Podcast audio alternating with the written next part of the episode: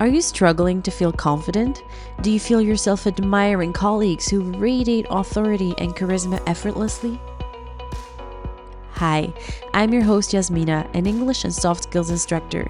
Thank you for tuning in to today's episode of Say YAS to Business, the podcast designed for professional English learners who want to improve their English listening skills by listening to a discussion on business related topics and soft skills.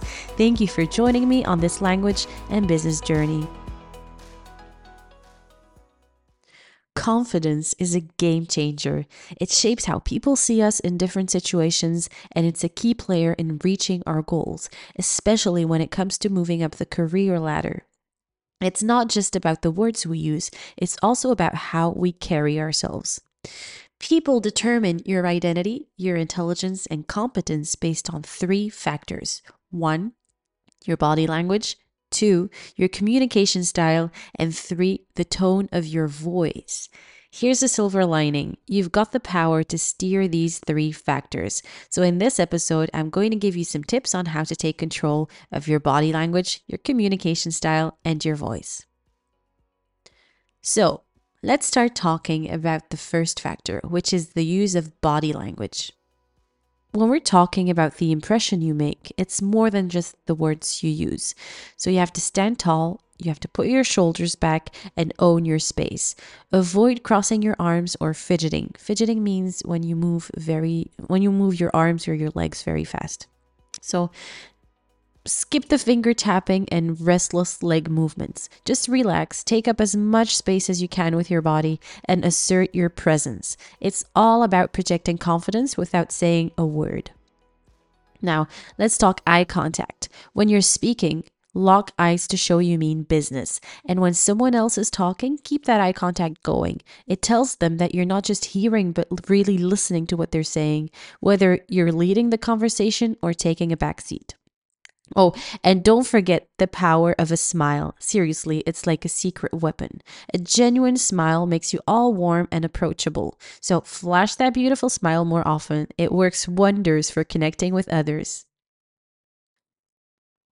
Now let's tackle the second factor, which is verbal communication. What we say plays a huge role in how we're perceived by colleagues. So let's take a look at an example of how language influences confidence.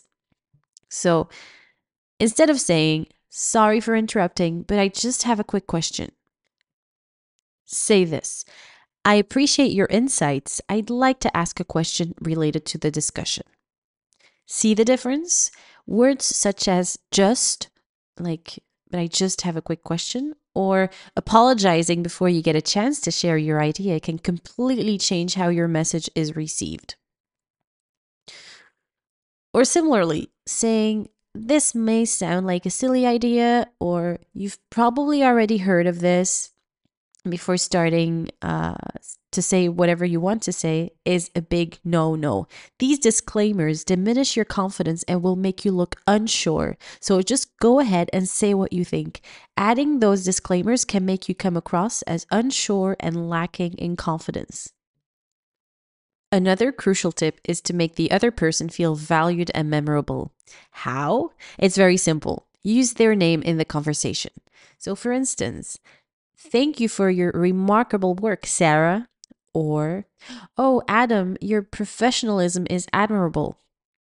It instantly adds an instant personal touch to your words. And one more thing to keep in mind is to speak slowly and avoid over explaining. Cut down on unnecessary words and get straight to the point. Avoid phrases that sound too formal. Don't say phrases like, due to the fact that our team is working remotely, our communication has improved. Instead, use a simpler sentence with the word because. So, because our team is working remotely, our communication has improved. See? So much clearer. Don't overdo it. And also skip the filler words such as like, kind of, or um. This is something I still have to work on. They make you sound uncertain and unprofessional. So just skip them. If necessary, just incorporate a brief pause instead. Lastly, let's discuss the last factor your voice. You have to use your voice strategically. So, lowering the tone of your voice adds a touch of authority. So, if I talk like this, Hi, you must be our new client. Nice to meet you, versus Hi, you must be our new client. Nice to meet you. Do you hear the difference? So, when I speak in a lower tone, it adds a touch of seriousness to my voice and it gives me that boss like authority. It's remarkable how a simple adjustment in tone can convey a powerful and confident presence. So, only do this with people you don't know, though, because your colleagues or boss already know how you sound. Another tip is to avoid the upswing.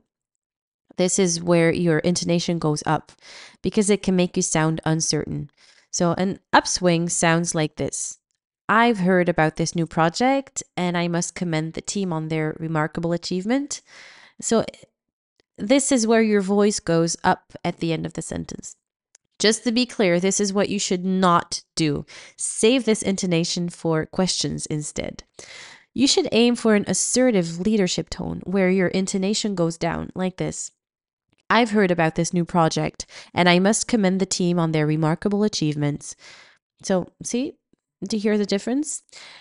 Incorporating these changes will significantly enhance your confidence and project a more assertive image. And there you have it a collection of tips to take control of your body language, your communication style, and voice, and to appear confident even if you are not.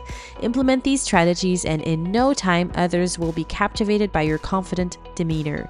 Stay tuned for more empowering content on leadership, communication, and thriving in the business world. Until next time, keep saying yes to your professional journey.